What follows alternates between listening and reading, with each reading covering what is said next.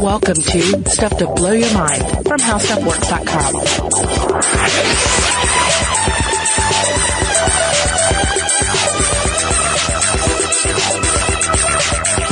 Hey, welcome to Stuff to Blow Your Mind. My name is Robert Lamb. I'm Joe McCormick. And I am Christian Sager. Hey, and all three of us are back in here again Yeah. to talk about the Ig Nobel Prizes. Yeah, Part finish two. them out. Yeah, this is part two of a two-part episode. If you haven't checked out the first part, you might want to go back and listen to that first. It was the, the last episode we did right before this one.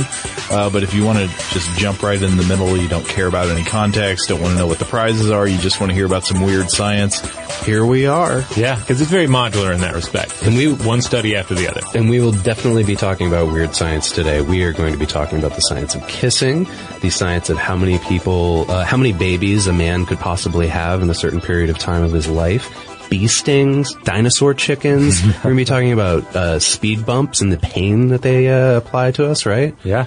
Oh man. But before we get into that, I want to remind our listeners about our social media presence. So Facebook, Twitter, and Tumblr, we post all kinds of things on those channels that aren't just our podcast, right? We've got our own blog posts. All three of us write for How Stuff Works as well outside of this.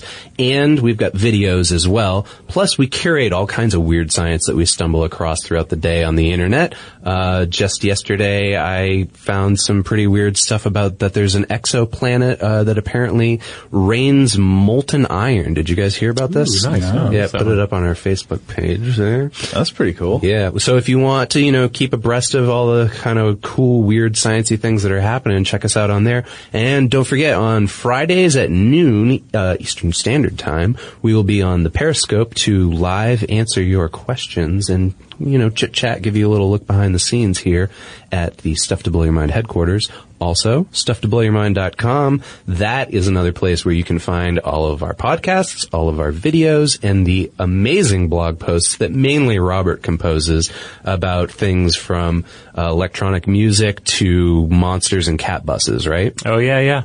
All that good stuff. All right, so let's uh, let's jump right back into it here and talk about the 2015 Ig Nobel Prize for Medicine. medicine. Well, that was one of the ones that I looked into.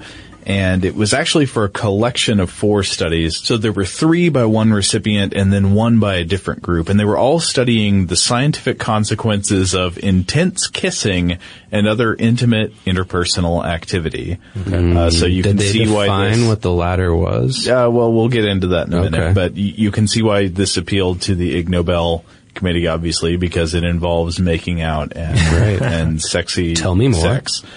So, uh, because there are four of the studies, my attention is going to have to be rather summary on these. But the basics of the first group, and I'm I'm going to try to say their beautiful Slovakian names. I apologize to these people if I pronounce them horribly. But the first group included Jaroslava Durdiakova, Peter Chelich, Natalia Komodyova, Tatiana Sedláčková, Gabriela Repiska, Barbara Zvizenia, and Gabriel Minarik. And there they are. And they were given the award for their 2012 paper, Prevalence and Persistence of Male DNA Identified in Mixed Saliva Samples After Intense Kissing in uh, Forensic Science International Genetics. So their study was an investigation of how much foreign DNA you could expect to find in a woman's mouth after she'd been participating in some quote intense kissing. So here's how the study went. They got 12 pairs of volunteers to try out some of this kissing Okay. and see how it goes and they They- they, practiced Were sorry. the were the volunteers couples or were they uh, just you know I mean Uh, yeah, I think 12 they were, random I think they were couples. Yeah. Okay. So they practiced some intense kissing behavior for about two minutes, and then afterwards, the scientists collected saliva samples from the women in the couples to look for the presence of male DNA with modern, highly sensitive molecular methods of DNA detection, like multiplex Y-STR PCR. I gotta admit, I don't know the first thing about what that is, but I did do a little poking around. and It appears to be a real thing okay that is a method for detecting the presence of DNA and, and for sampling it. So the researchers found that they could uh, show the presence of male DNA in female saliva 10 minutes after the intense kissing had stopped and even up to 60 minutes after the kissing in some cases. So one thing like I'm uh, inherently curious about right away is why is it specifically male to female kissing? And Yeah. is there a difference in homosexual kissing? I don't know about that, but they, they did find that uh, they might not be able to say 60 minutes after the kissing was over who the male who was kissing the person was, Sure. but they can say this is a male's DNA. Was male. Okay. And they are focusing on male DNA, DNA in the female mouth and not the reverse. right. Not Right. the female DNA Does that in say the male something mouth. about Slovakian French kissing? Like, Well, is it, what's the, in, in a less funny way, I think it has to do with the potential application of this study, which is that it would be potentially useful in forensic science. That's what I was thinking. uh, right. in, in cases of sexual assault that involved mouth-to-mouth contact. So if a saliva sample can be collected quickly enough, it may contain useful DNA evidence that could be used against the perpetrator of sexual violence. Gotcha. And and uh, you know, it's more likely that those perpetrators are going to be male, so that's probably why they're zeroing in on that. Yes. Okay. The- this is one of those studies where, uh, to kind of get into the whole why is it ridiculous, why is it funny, it's, it's kind of like a joke that is funny on the surface, and then when you go to explain the joke, Right. you realize that it's actually really serious and, Yeah. and, uh, and, and kind of dark. Yeah, but I mean, anything that could help, uh, Oh, yeah. could help bring uh, sexual predators to justice. That's Oh, certainly certainly. a good thing. Yeah, absolutely. And I'm kind of fascinated by the way that they're isolating this stuff too. Yeah. know? Yeah, I don't know much about the testing methods that they used, but it seemed to be that they were just they were applying modern, uh, like the best equipment and best procedures that we have today, looking for the presence of DNA to saliva, which was something that hadn't been done yet. Okay. Cool. Uh, but But you is- said there are more studies. Yeah, right? that is certainly not all in the kissing and interpersonal contact category because there are also three studies by Dr. Hajime Kimata, who operates an allergy clinic in the Osaka prefecture in Japan. And according to an article I read in the Japan Times, Kimata, quote, is continuing to find a more natural method to relieve allergy symptoms for his patients without the use of steroids or prescription skin creams. So, mm-hmm. like, he seems to be a guy who's interested in finding ways to help people with bad allergies get some relief without so much drugs and medication. okay. But Do you guys have bad allergies? I do. Yeah. Yeah. Uh, not so much. Yeah, I don't really either. So I, um, my wife has very bad allergies, and so I, I can sympathize with her pain and, and understand uh, what it is like to be out in the spring and want to, you know, have a have a full body uh, bubble. What, what do they call that? Bubble boy. Yeah, to to live separate from the world of nature. Uh, but according to his research, he has found some very promising leads on natural methods for uh, for getting some allergy relief, and they involve putting on your copy of Celine Dion's "My Heart Will Go On." uh, but it is not the music itself; that is just a means to an end. So I'll briefly mention the reported results of three studies. The first was called Kissing reduces allergic skin wheal responses and plasma neurotrophin levels. Okay. So here's how it goes. You got three groups. You got 30 normal subjects who are a control group. They don't have any bad allergies. You have 30 people with allergic rhinitis, AR, also known as hay fever or just straight up allergies. Uh, when people say, I have allergies, Yeah. this is what they're talking about. Yep. And then you got 30 people with atopic dermatitis, also known as eczema. Okay. And of the latter two groups, all the patients are allergic to Japanese cedar pollen and the house dust mite. And Kimata claims that all of the patients, quote, do not kiss habitually. This seemed to be a, a point he was making. I, I think it was an assumption about Japanese culture and that like kissing is, uh, is at least believed to be not as prevalent in Japanese culture as it is in lots of other cultures. I don't know the extent to which that's true today. Uh, but th- that seemed to be an assumption going into his research. That may well be true. I, that seems to, uh, to match up with some uh, materials I've researched in the past. I mean, it gets kind of complicated because you have all of these varying cultures and kissing traditions. Um, and there's a certain amount of universality, but then there's then there's not in some areas, and then you have Western culture rolling into these areas, and you have Western uh, ideals and images Yeah. of individuals engaging in these passionate kisses, and that changes everything. Yeah. Um. So so that was what he said. At least they do not kiss habitually. And he's Japanese. Yes, he is. And so the subjects went into a room with their kissing partner of choice, and they quote kissed freely uh, for 30 minutes while listening to soft music. Wow. And okay. then, uh, so the patients underwent the standard allergist skin prick test. Y'all ever done these? I have, They- yeah. they prick your skin to see if you get a wheal response, Yeah, a they- raised red area. When they did mine, they they did like the whole part of my upper left arm and then all across the upper part of my back. Mm-hmm. Yeah, and then they basically prick you with the thing that you're allergic to, and a wheal will rise if you Like are. they come in Yeah. and they like, have a crab claw and they jab that in your arm, and then they get some that would be thorn great. bush and they yeah, start it's just like a ripping and cockroach. They're just smashing a cockroach into your arm. pelting them across. oh, the room. crab claw if you're for shellfish. Yeah, yeah. Okay. right in the arm. Yeah, so they got the standard skin wheal response test, uh, the, the skin prick test before and after the kissing sessions. Okay. And Kimata claims that the half hour of kissing, quote, significantly reduced wheal responses. Uh, for both the dust mite allergen and the Japanese cedar pollen allergen. And uh, though it did not reduce responses for the pure inflammatory agent histamine, so if you just gave Yeah. people histamine directly, uh, the, the kissing did not help. Well, this makes sense, right? Because you're you're mingling your immune systems a little bit. You're you're, Hmm. you're mingling your microbiomes. So it Maybe seems like w- one would rub off on the other. You'd have some of the the soldiers would uh, would take up with the new. Well, partner. I I guess, guess I'm I, just I don't know if I should be surprised by this or not. I, I'm kind of curious since they gave the test before and after, if they just gave it before and then did nothing. And like they didn't make out, and then they gave it to them again afterwards. if they would still have the same results, Oh, you know what I mean? yeah, that's an interesting question. Because you're uh, you're getting an exposure in your system already, right? And then 30 minutes go by, and then that you, you're exposed and tested again. Mm-hmm. So I wonder just how how much naturally your body would would react less to the inflammation. Yeah. Uh, so anyway, uh, after the end of that, Kimata concluded that kissing, quote, might have some implication in the study of neuroimmunology in allergic patients. Uh, and then there were a couple more studies that were pretty much along the same lines. The second one was called Reduction of Allergic Skin Wheal Responses by Sexual Intercourse in Allergic This Patients. guy is like the mad scientist. he's is- just he's just coming up with reasons so he can watch people make out and have sex. Oh, I don't think he was watching. Oh, but then clearly the data is erroneous. Uh, the study found almost exactly the same thing, except replaced 30 minutes of kissing with some sexual intercourse.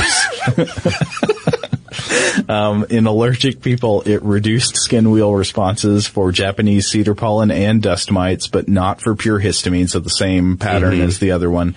And in uh, normal non-allergic people, sex didn't change anything about skin wheal responses. okay. So there you got it. What's what's uh, Dr. Creepy's third study? The third one, it's it's pretty much along the same lines. It's kissing selectively decreases allergen-specific IgE production in atopic patients. Again, this is looking at uh, at like skin responses like eczema, and he found essentially that kissing could alleviate some allergic symptoms by the decrease of what he calls allergen-specific IgE production. Okay. So, so basically, the the thrust of this guy's work in this area is that uh, is that kissing and other intimate interpersonal contact may help with your allergies. Okay. All right. Well, next time I'm having problems, I guess I'll have to address that with my wife. But I, rather than take a loratadine or whatever it is that I, I mean, take on a regular basis or use my name, I wonder how many minutes of kissing it takes, and thirty at least. apparently, well, no, maybe maybe it would have been the same with ten minutes of Oh, kissing. yeah. Who Yeah, knows? that's fair, yeah. Uh, and so. Okay, so if it takes like 30 minutes of kissing, or the people, or there's some people who'd be like 30 minutes of kissing. I don't have time for that. Yeah, I'll just seriously. take the drugs. That's work. yeah, exactly. Right. Uh, that's a great, I don't know That's if- a great commercial for like an antihistamine. It's just like, would you, do you really have time to kiss someone for 30 minutes or would you just like to drink this NyQuil or whatever? Uh, yeah, I'll never sleep again. Well, this study is a makes a great segue. I see now why the Ig Nobel uh, uh, committee put these next to one another. Nice uh, transition segue into the mathematics prize, which is all about uh, a guy named Moulay Ismail the Bloodthirsty, who I had not heard of before this. No, I was not familiar with this uh, character either. I mean, he sounds impressive. Well, Was he thirsty for blood? Uh, he he was indeed, and I will tell you uh, all about him. The paper itself was written by E. Oberzaucher and K. Grammer in 2014, and the case uh, the study is called "The Case of Moulay Ismail: Fact or Fancy," and this was also in uh, PLOS one.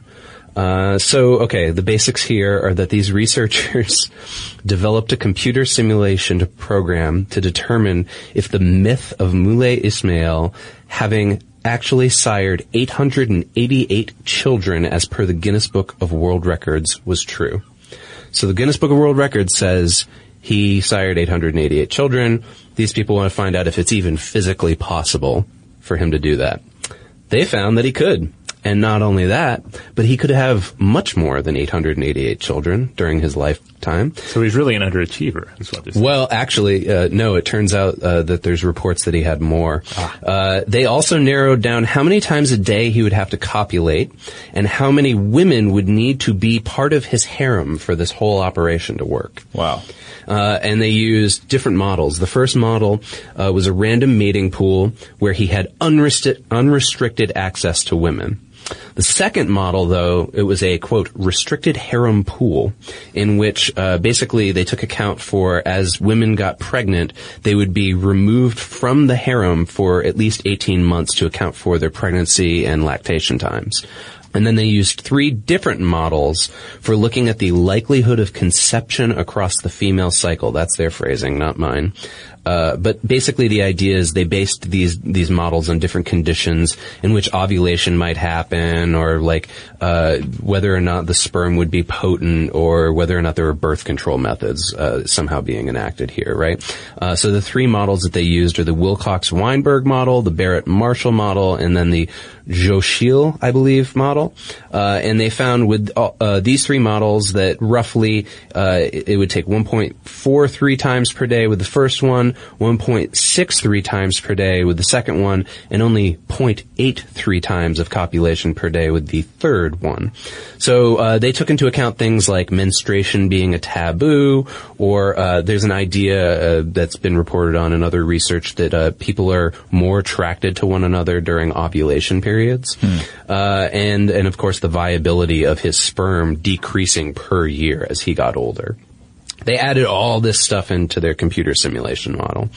Uh, and even when restricted to the second model, uh, they found that he would be able to sire the fabled number of offspring.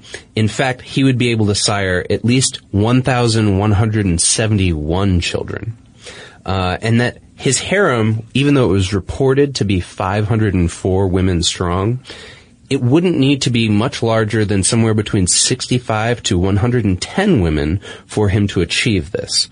Uh, that it, it might have been that he, he actually did have a harem that was 500 people, uh, but that that was for other reasons. Uh, potentially, he wanted to keep women out of the reach of other men and their reproductive potential, right? So that he was he was uh, sort of uh, fathering the next generation. It was probably rare, they also found, for each woman in the harem to have had intercourse with him more than once, uh, because of the large amount of women that were in the harem. So, you know, you, you, uh, essentially you have uh, intercourse with him, you get pregnant, you have a child, uh, there's the lactation period, and then uh, when the concubines within the harem reached the age of 30, they were uh, uh, kicked out isn't the right word, but they, they weren't part of the harem anymore. Uh, he didn't want anybody over the age of 30 in his harem. Wow. Yeah, I haven't even gotten to why they call him the bloodthirsty yet. This is just all about his uh, sexual conquests. So, uh, Sharifian, is, he, he, he's referred to as the Sharifian, Emperor of Morocco, Moulay Ismail the Bloodthirsty. He was in power from 1672 to 1727 and became emperor when he was 25. So, He was the first great sultan of the Moroccan Alawite dynasty, okay? And Sharifian means that he claimed to be descended from Muhammad, the founder of Islam. His rule was the longest in Moroccan history, and toward the end, he had an army of 150,000 men. He supposedly started his reign by mounting the heads of 400 enemy chiefs at the city of Fez. Uh, over 55 years, he's estimated to have killed 30,000 people, and that's not including those in battle. This is just at his whimsy. He killed 30,000 people. Oh, okay. Okay, and I'll give you some examples of that. Uh, any women who were suspected of adultery were strangled personally by him. So Oh. any any of his concubines or any of his wives who he suspected, he strangled them, or their breasts were cut off, or their teeth were torn out. Whoa. This included former concubines. So even if you hit the age of 30 and were allowed to leave the harem, you were still not allowed to have uh, intercourse with any other man. So he, you know, committed violence against all these women. Just, just a real winner. Oh guy. yeah, he's a real uh, cheery individual. Any man who looked at one of his wives, he had four wives and then the 500 concubines, but any man who looked at the wives or the concubines were punished by the death penalty. I don't think he physically did it himself as he did with the women, but he was uh, bloodthirsty, as the name, you know, implies. That's messed up. So uh, they looked at this report, the researchers, that was written by a French diplomat named Dominique Busnot from 1704. And at the time he was visiting, he said that Moulay had 600 sons with his four wives and 500 concubines. However, only the daughters from his four wives were allowed to live. Those from the concubines were suck- suffocated by the midwives at birth. So he only wanted male offspring from the concubines. In total, uh, even you know, including all of the the, the children that were uh, you know supposedly suffocated by these midwives, that comes down to 1,171 children in the span of 32 years. So why is it ridiculous? Well, you know. What do we learn from confirming this legend about this man's sexual prowess, right? That seems pretty weird that they spent all this time looking into this. Yeah. Well, I mean, as as nasty and sensational and uh, and cruel as the details of the story are, I mean, I guess it could be actually interesting from just a. Uh, mathematics of studying population generation perspective. Like if you want to look at at how animal populations uh, reproduce themselves under certain constraints, like this one, it might be useful to you. Yeah, absolutely. Yeah, Or- or some like- sort of like last man on earth scenario or repopulating a world. Yeah. That's Yeah. exactly it. That there, you know, there's value to this. It's important because they're trying to figure out, you know, given a certain scenario, you know, where there's only one man who, who can potentially do this, like Oh, a, a y- why the last man quite uh, type scenario. You know where actually I feel like this could be useful would be in in uh, trying to deal with endangered species. Oh, yes, like yeah. if you if you have a species in captivity where you may only have like one one reproducing male or something like Yeah, that. absolutely. Uh, and so for comparison, Genghis Khan is another one that's sort of fabled to have had uh, many sexual encounters and, and subsequent uh, offspring. Uh, he had so many offspring in the 13th century that uh, 8% of the men that live currently in the region of his former empire carry almost identical Y chromosomes to his. And they've figured out that that's 16 million descendants. So you can see now, you know, why trying to do the math on this and, and essentially developing this program so they can, they can map this out is important so that you can figure out uh, sort of genealogy. Right. So it is actually telling us something about how the world works, not just about the the particulars of this one really nasty guy in history. Yeah, I mean, in fact, like yes, like the hi- the historical narrative of him is you know brutal and and sad. Yeah, I had to look him up while you were talking just to in the hope that he had a sat- like a satisfying death for me. Oh. He got his comeuppance. But Did he? He just died at, at 80. The, you know, I didn't Yeah. see any mention of uh, assassins slicing him to pieces. I so- believe I may be wrong about this, but I believe that his dynasty and his descendants are still in power in Morocco. So he's the you know progenitor of this dynasty, hmm. essentially. Whoa. Yeah, yeah. So it's like real life Game of Thrones. Awful individual. I kept thinking about Game of Thrones and- while I was reading this. Yeah, yeah, absolutely. But you know, they've got these three different models in this computer program now, so that they can apply that to you know various other circumstances. And if we're in a circumstance where there's only one man left alive, we know who to turn to to find out how many children they can have to keep the human race going. All right. Well, let's uh, let's move on to the next one. This one uh, is the 2015 Ig Nobel Prize in Biology, and uh, this one this one was a lot of fun to look into. The actual paper is "Walking Like Dinosaurs: Chickens with Artificial Tails Provide Clues About Non-Avian Theropod Locomotion" by Bruno Grossi, Jose uh, Iriarte Diaz, Omar Larach, uh, Mercurio Canales, and Rodrigo A. Vasquez. And this was uh, published in uh, PLOS 1 2014. So, the basics here. Um, if you want to study dinosaur biology outside of looking at fossil remains, modern birds are a great study aid. Okay. Because, of course, birds are pretty much the modern dinosaur, right? Sure. We can see the, the direct lineage, the evolution. Uh, however, a lot has changed with the with the uh, basic anatomy since the age of the dinosaurs. For instance, living birds maintain an unusually uh, a crouched hind limb posture and locomotion powered by knee flexion. Meanwhile, we generally infer that non-avian theropods from the dinosaur age kept a more uh, upright posture. And that their limb movement was powered by femur retraction. So, Okay, so I'm thinking Velociraptors from Jurassic Park yeah, yeah. So you know, similar similar because that is known for its scientific accuracy. By the way. yeah. So we're talking similar build, but we're talking um, you know different ways of motion and and, Yeah. and ultimately different center uh, of mass. And so, in this particular joint U.S.-Chilean study, uh, the researchers set out to quote experimentally manipulate the location of the center of mass in living birds. And what better way to do that than to raise some chickens with artificial tails stuck to their bums? And it's key, Okay. and it's key here that they were they had the artificial tail during key growth phases. So they would they would stick it on, they stuck it on early, and they kept having to change it up as the bird grew. So for our um, for our audience, in in the notes, Robert has inserted a picture of Donald Duck with a plunger on his butt. Yes, and I, I'm at, I can't remember exactly which Disney cartoon this is from, but it instantly came to my mind, and it do- it matches up pretty perfectly with what they actually did. Yeah. uh, because the tail in the experiment was a Did they make them wear little sailor outfits too? Sadly not. Sadly not. But I mean, but they did have a, an elastic fabric coat with Velcro fasteners to hold this on because it's, uh, essentially the tail was a wooden stick set in a clay molding uh, base that was then uh, held on with uh, with Velcro and elastic, and they replaced it every five days as the chickens grew. Okay.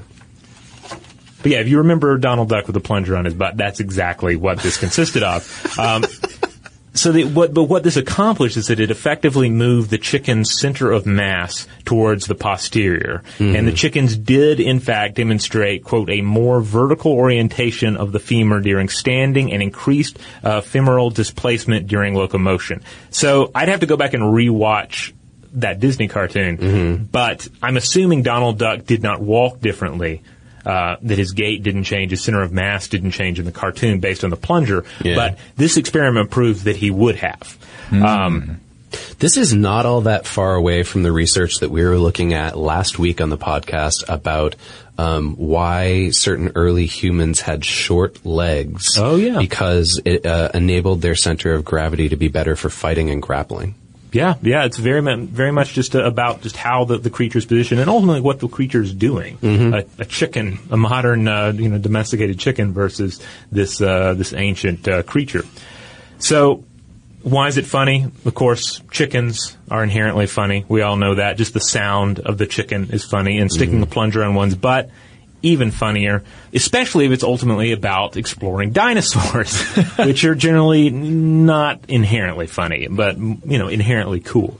Do you think there's ever a point with the research in the Ig Nobel prizes where the researchers kind of sat back one afternoon and they said, "All right, let's stick a plunger on a chicken's butt." That's essentially what they did. Mm-hmm. And Then- find a and then reason. from there, work our way back to write an academic paper about this, the, the so ex that it gets into a facto peer-reviewed scientific journal. Uh-huh. justification of the plunger on the butt. Yeah, or I like the idea of the researchers like after it's after it's published and they're feeling proud of their work, they end up what, seeing some Disney cartoons on TV. Yeah. and they're like, oh my god, that's where that came That's from. anatomically inaccurate. No, I, I believe them. I believe that, that this was done in good faith and for good scientific reasons. yeah. Yeah, yeah, and it's it's it ultimately helps us understand the anatomy uh, of these ancient creatures and uh, help us better understand the evolution that's taken place uh, with this form. Um, and they also point out that through um, careful uh, uh, phenotypic uh, manipulation of, uh, of of our modern birds, we can actually quote open new avenues of experimental investigation into unexplored facets of dinosaur loco- uh, locomotor mechanics and energetics. So So unless I'm misunderstanding that, they're saying we can genetically engineer birds to turn back into dinosaurs. yeah, that's I mean that's some um, some research that's been on the table for for a while. That there are various uh, various ways you can sort of turn. Turn various uh, genetic and epigenetic traits on and off and harken back to earlier uh, morphological modes. Well, as I learned in Jurassic World, these have uh, the you know military uh, possibilities. you could send in a pack of these uh, genetically modified birds and to uh, take out some enemies of the state. So I have a question for you guys. Mm. It always happens in the movies that the military is interested in the creation of monsters that kill people. Yeah. Has there ever been a real military experiment in creating monsters that kill people? Um, to a certain extent, you can look at uh, various uh, projects that involved using animals as uh, explosive delivery devices, Are you also Yeah. using uh, animals as uh, spy devices. That's true. Yeah, you got your spy pigeons, you got your uh, dog that runs under a tank with a bomb on its Right. back, but but I mean like giant scorpions. Um. This sounds like you get into some sort of gray areas here. You know, in terms of how much of this is actually is, is there any truth to it, and how much of it is just hearsay and mythology. Right. You do see some, um, and this is a whole separate podcast, but you do see some some arguments that the Soviets were interested in creating some sort of a man ape, Oh, yeah? um, you know, hybrid that would have probably, if you give those stories any credence, they would have probably been used for labor. And I'm not sure I give those stories any credence. I uh, feel like this is something we need to do some more research Yeah. and, and tackle for an episode. It sounds like But, you I mean, all the gold. all the best movies begin with a creature that's designed by the military Yeah. as a Yeah. weapon, but then gets loose on an airplane. Yeah, Yeah. species.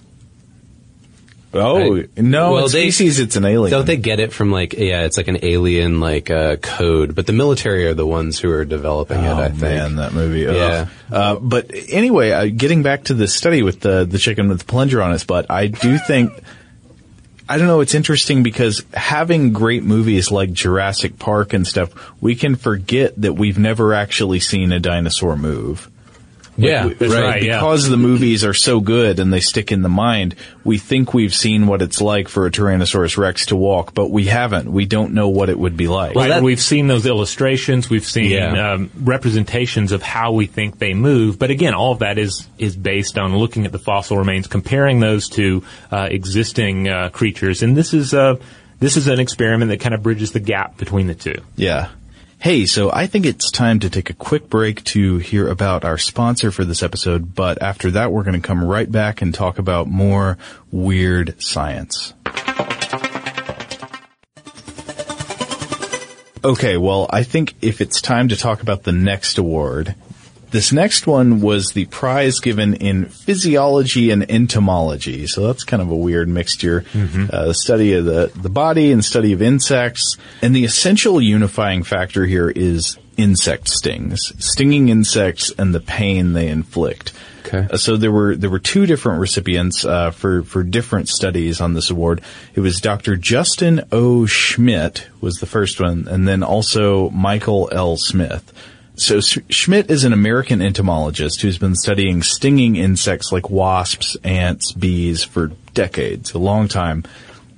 And over the course of his career, he's been stung a lot. He's been stung just inadvertently. It happens. I think there are some people who have reported that he he set out intentionally to get himself stung by a thousand different insects, and that's not necessarily true. But over the course of his career, he has been in, inadvertently stung more than a thousand times, and he's ranked the stings of dozens of insects. The last figure I saw was 78 different insect species by the level of pain inflicted by the sting. So this is purely subjective based on his experience of the stings. Yes, both of these studies are going to be inherently subjective, but at the same time, I think useful because, uh, I mean, there are lots of phenomena we study that are inherently subjective, Well, but pain by, itself is difficult Yeah. to, to classify in this regard. yeah, they're Pain, inherently you don't know the meaning of the word.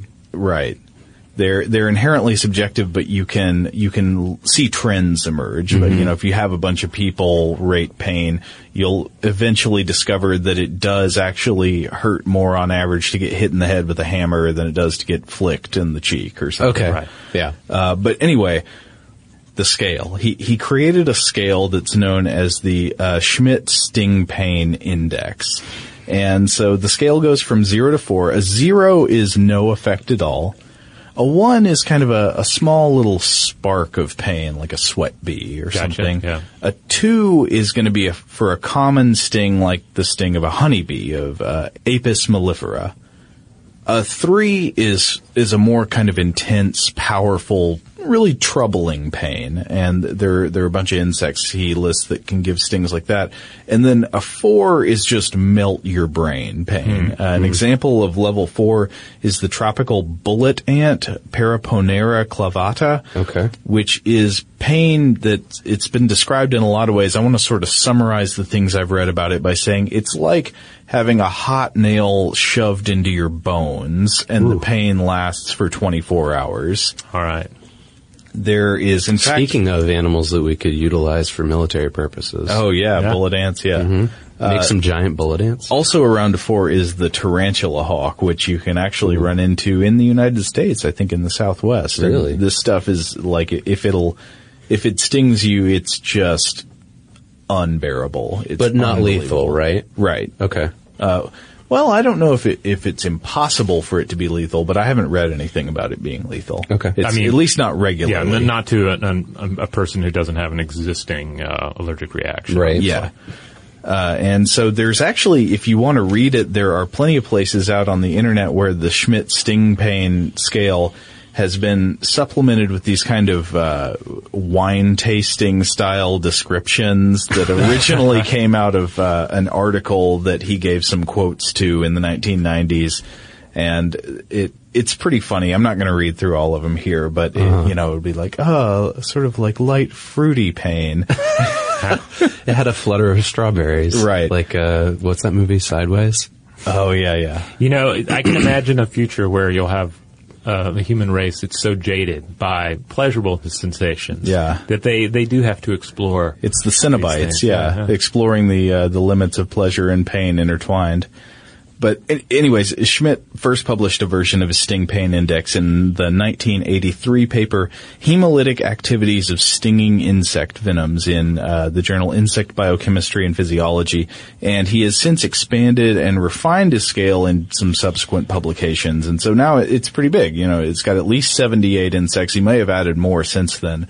Uh, but while there is some inherent subjectivity to this, I think it's interesting that it's useful to have ways of characterizing the levels of inflicted pain by different insects so that we can study things like insect venom and its effects. If you don't have something like a sting pain scale, how do you begin to study i i the relationship between like venom compounds and sting pain? Or treatment. Sure, yeah. Yeah. Leading to tr- treatment studies. Yeah. But one of the things that Schmidt had acknowledged in some of his earlier work is that different sting locations on the body will make a difference, but he didn't try to formulate a scale to reflect that, you know, the map of pain Right. across the body.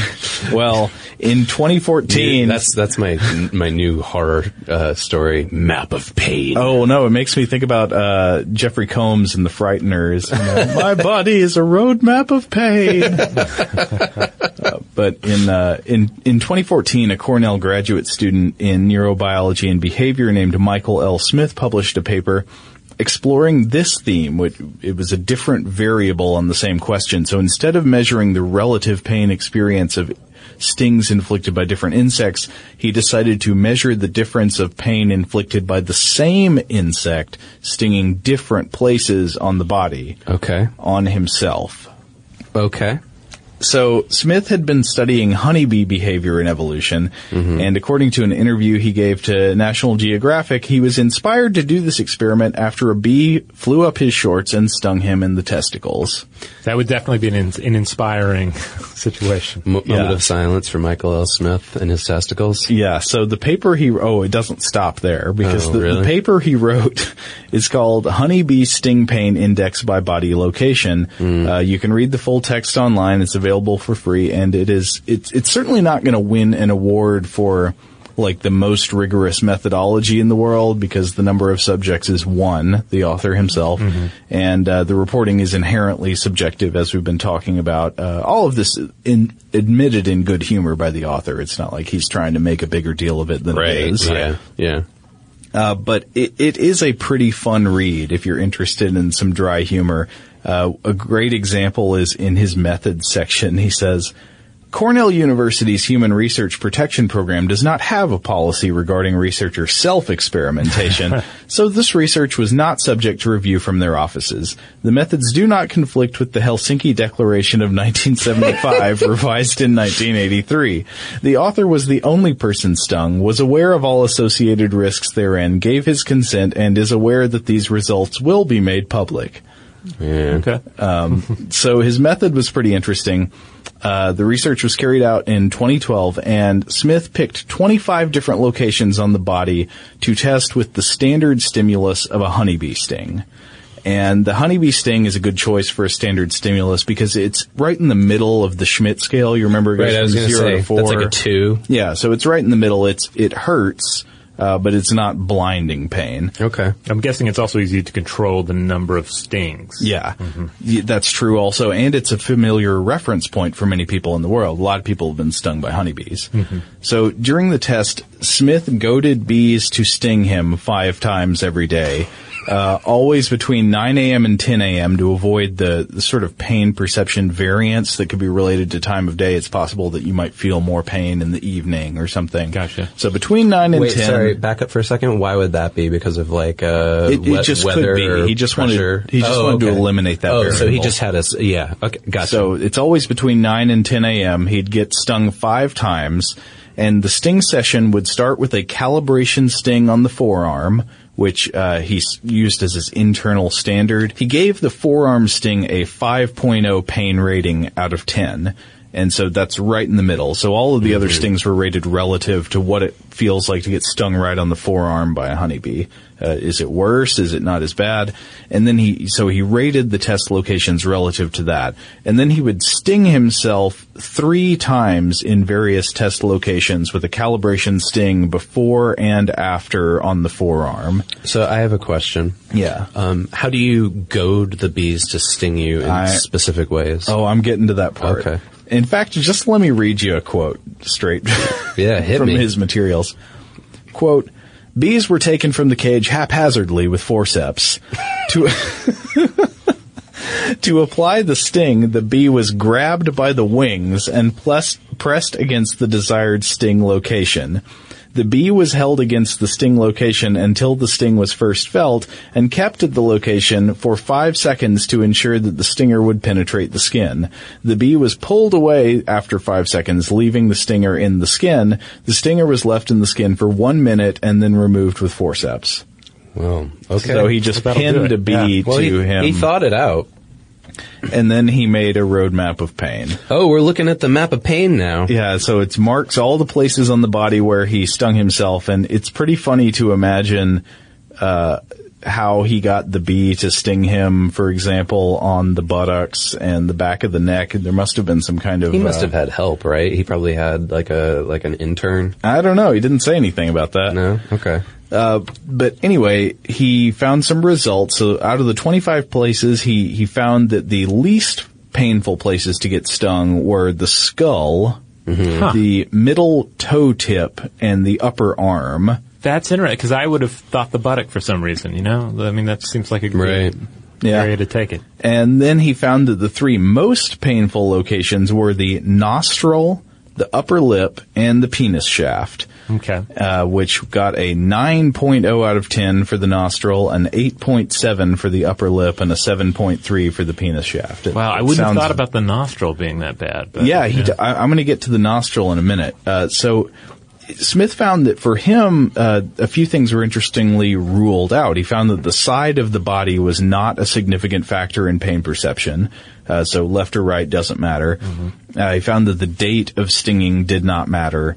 And the order of stinging per round did not matter. The most significant factor in pain variation was, as predicted, the location of the sting. So in short, it doesn't much matter whether you get stung on Wednesday and Thursday. It matters if you get stung on the knee or on the nipple. Okay. And so I wanted to do a little test and see if you guys can guess the following without looking. Okay. So I'm gonna I'm gonna give you three places to get stung and see if you can rank them in order of least painful to most painful. Okay. Okay, upper thigh, foot arch, so the instep, the sole of your foot, foot arch, and behind the ear. Oh. Hmm. I would. Do you want us both to do it? Yeah. I would say arch as of the foot is worse, and then and then behind the ear, and then thigh. Yeah, I'm kind of going based on um, uh, people I know who've had tattoos uh, done in those areas and how much pain they experience. And so I think it's going to be behind the ear, foot arch, and then the thigh and the, at the end. Uh, no, so they were all pretty close, but it was actually in the order I said. The least painful was the upper thigh. Right. The uh, second most painful was the foot arch, and then the most painful was behind the ear. Okay, that- but that's the order that, you said. Oh, yeah, I'm that's what sorry. I meant. I- I, just was doing it in reverse order. Oh, sorry, yeah. Uh, so that's 4.7, 5.0, and 5.3 respectively. All pretty close. All not, not kind of in the middle off. there, huh? Yeah. Huh. Not very far off. Now, I got three more for you. See if you can do these. Scrotum, Mm-hmm. buttock, nipple. Okay, from least to most. Yeah. I've got to go buttock, nipple, scrotum. Would you agree, Christian? I no. Uh, I, I, uh, least to worst buttock, uh, scrotum, nipple for me. Okay, Robert was right. It goes Ah. buttock, nipple, scrotum. Though nipple and scrotum are very close. Hmm. The scrotum was a 7.0 out of 10, the nipple 6.7, and the buttock 3.7. Okay. Uh, he points out also in the paper that this is limited by also male anatomy, so he- Yeah. he's having stings on locations that a Yeah. woman couldn't get stung on. I'm curious about the gender applications Yeah, here. and he- and he it- couldn't convince any of his female colleagues to. he he couldn't convince anybody. Apparently, I don't know Yeah. if he tried. Yeah, but this it was is the kind of study where you might realize I'm the only one who's going to be game for this. Well, you know, he as he kind of pointed out, like it would probably introduce complications with ethics uh, review Yeah. if he was Yeah. trying to get other people to submit to this. So he just did it to himself, and in the spirit of science, I think it's interesting what he found. Uh, why it's ridiculous, that's fairly obvious because it involves grabbing bees with tweezers and pressing them against your nipples until they attack. Um, I Why- just like I kind of wish, and I don't know, like maybe he did, maybe he didn't, but he was like documenting the whole thing, and that there's just like like 20 years from now, this series of photos is going to come out of him like with the forceps applying them in various areas. Or the the audio. I would just. oh look at the yeah, that'd be audio. good too. uh, yeah, That's just a whole podcast on its own. Just just getting stung by bees in different areas and listening to people yell in pain.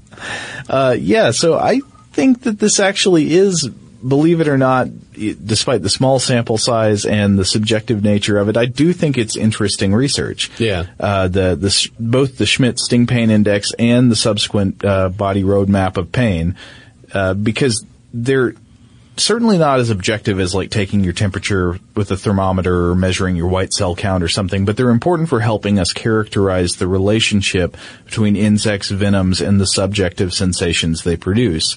uh, it would be more useful in the future probably to repeat these same types of experiments just with larger sample sizes. Just get more people to get stung and report how much pain they felt. But again, Yeah. that that presents an experimental problem.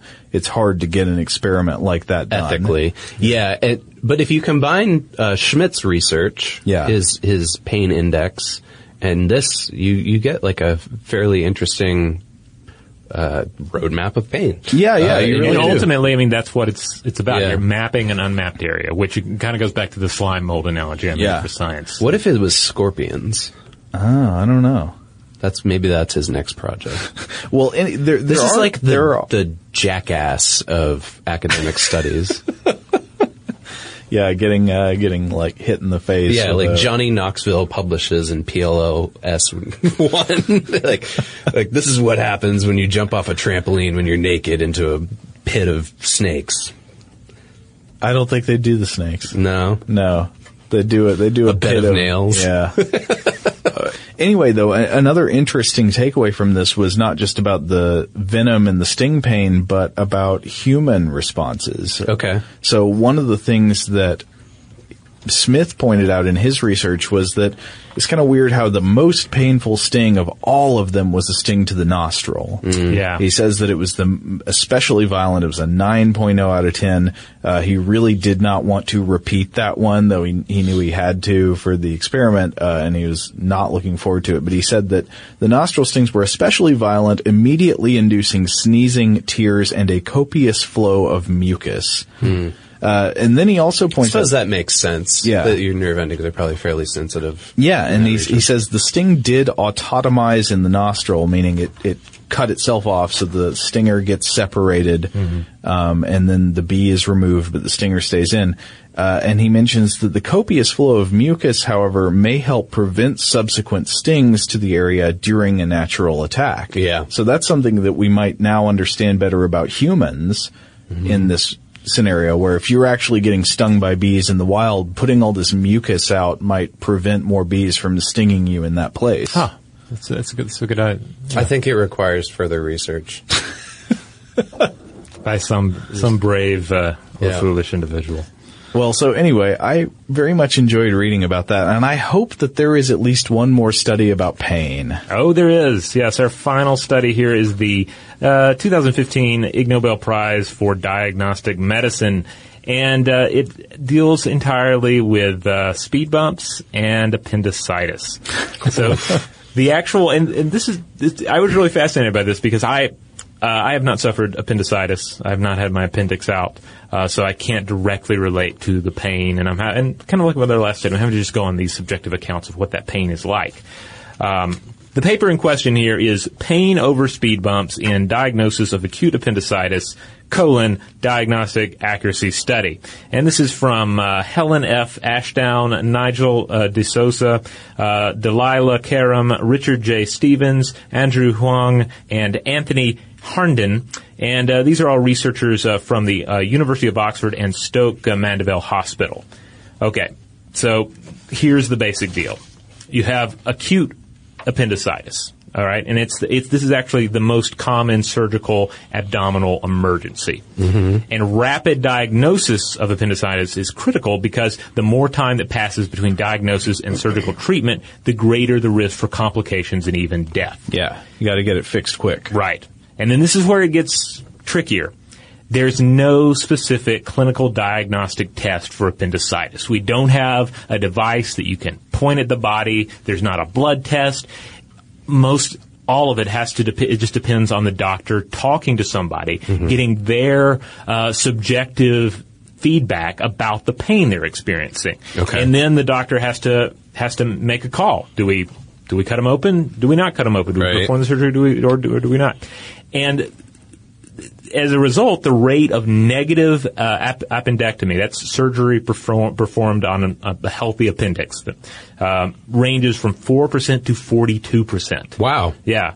Wow. So clinical diagnosis, especially that early diagnosis, can be challenging. Yeah. Because you want to catch it early, but you, if it's it's early, it's going to be harder to determine if that's actually what's going on, and you don't Mm-hmm. want to remove uh, a healthy appendix. You don't want to un- perform unnecessary surgery on people for a variety of reasons. So one possibility emerges here, and that is the role of speed bumps, because as it turns out.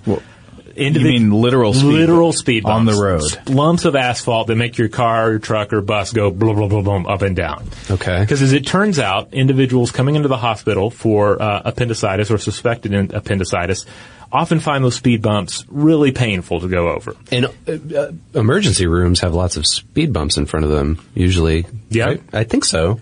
That, that would make sense. Yeah, yeah. So It's like the no wake sign of the hospital. You don't want people zooming around. yeah, Yeah. yeah. So as it turns out, some doctors actually incorporate this into their uh, diagnostics. Uh, when asking somebody about their pain, trying to determine if uh, they have appendicitis, they might ask them, "Well, what was it like going over the the speed bump uh, or the series of speed bumps coming into the hospital?" Yeah.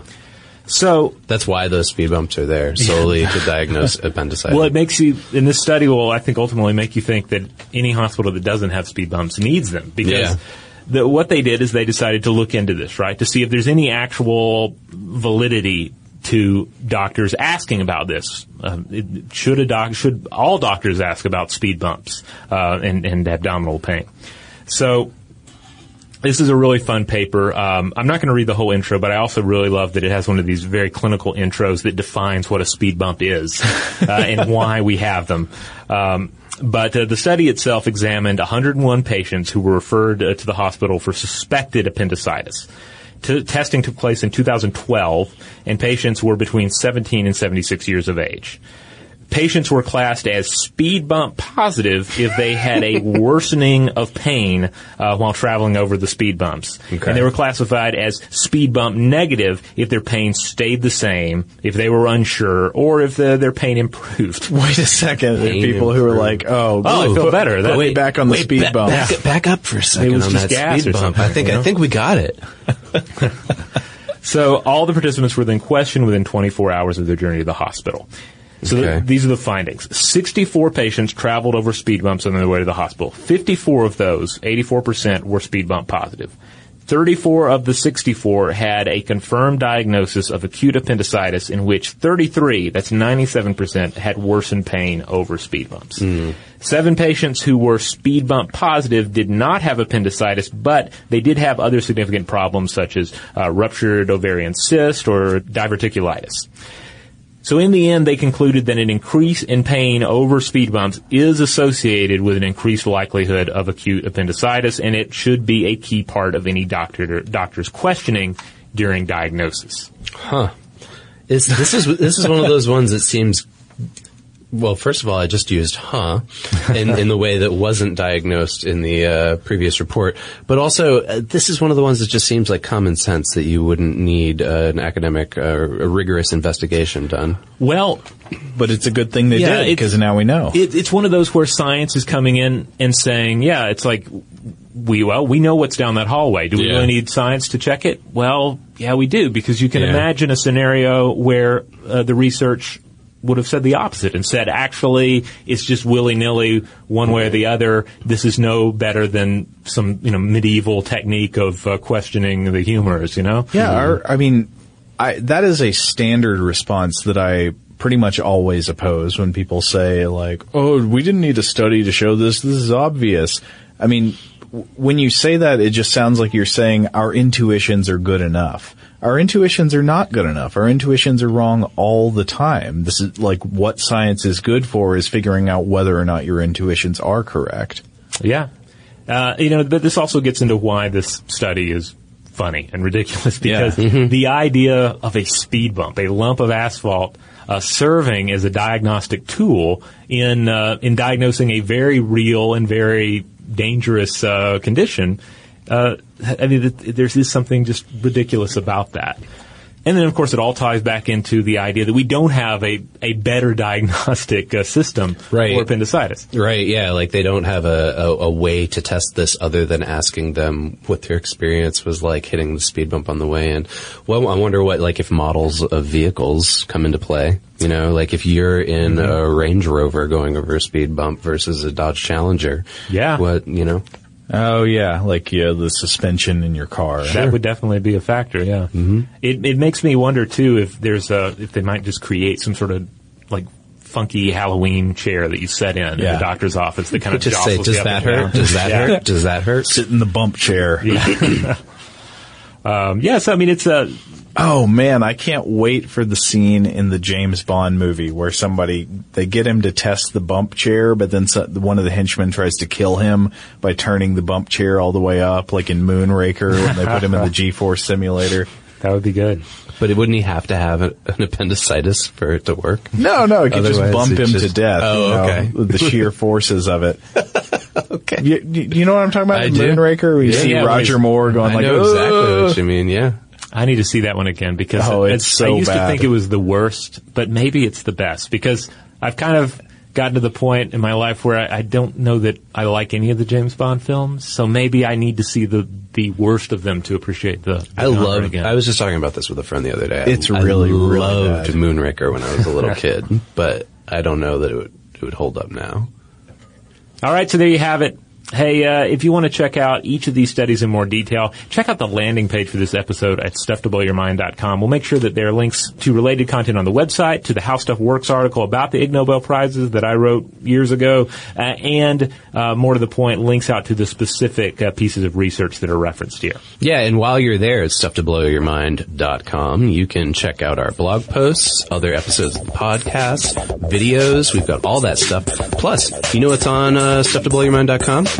Links to all of our social media channels such as Facebook, Twitter, and Tumblr, where you can find us under the handle Blow the Mind. And if you want to email us with your feedback about the episode we recorded today or part one that we did last time, you can email us at blowthemind at howstuffworks.com.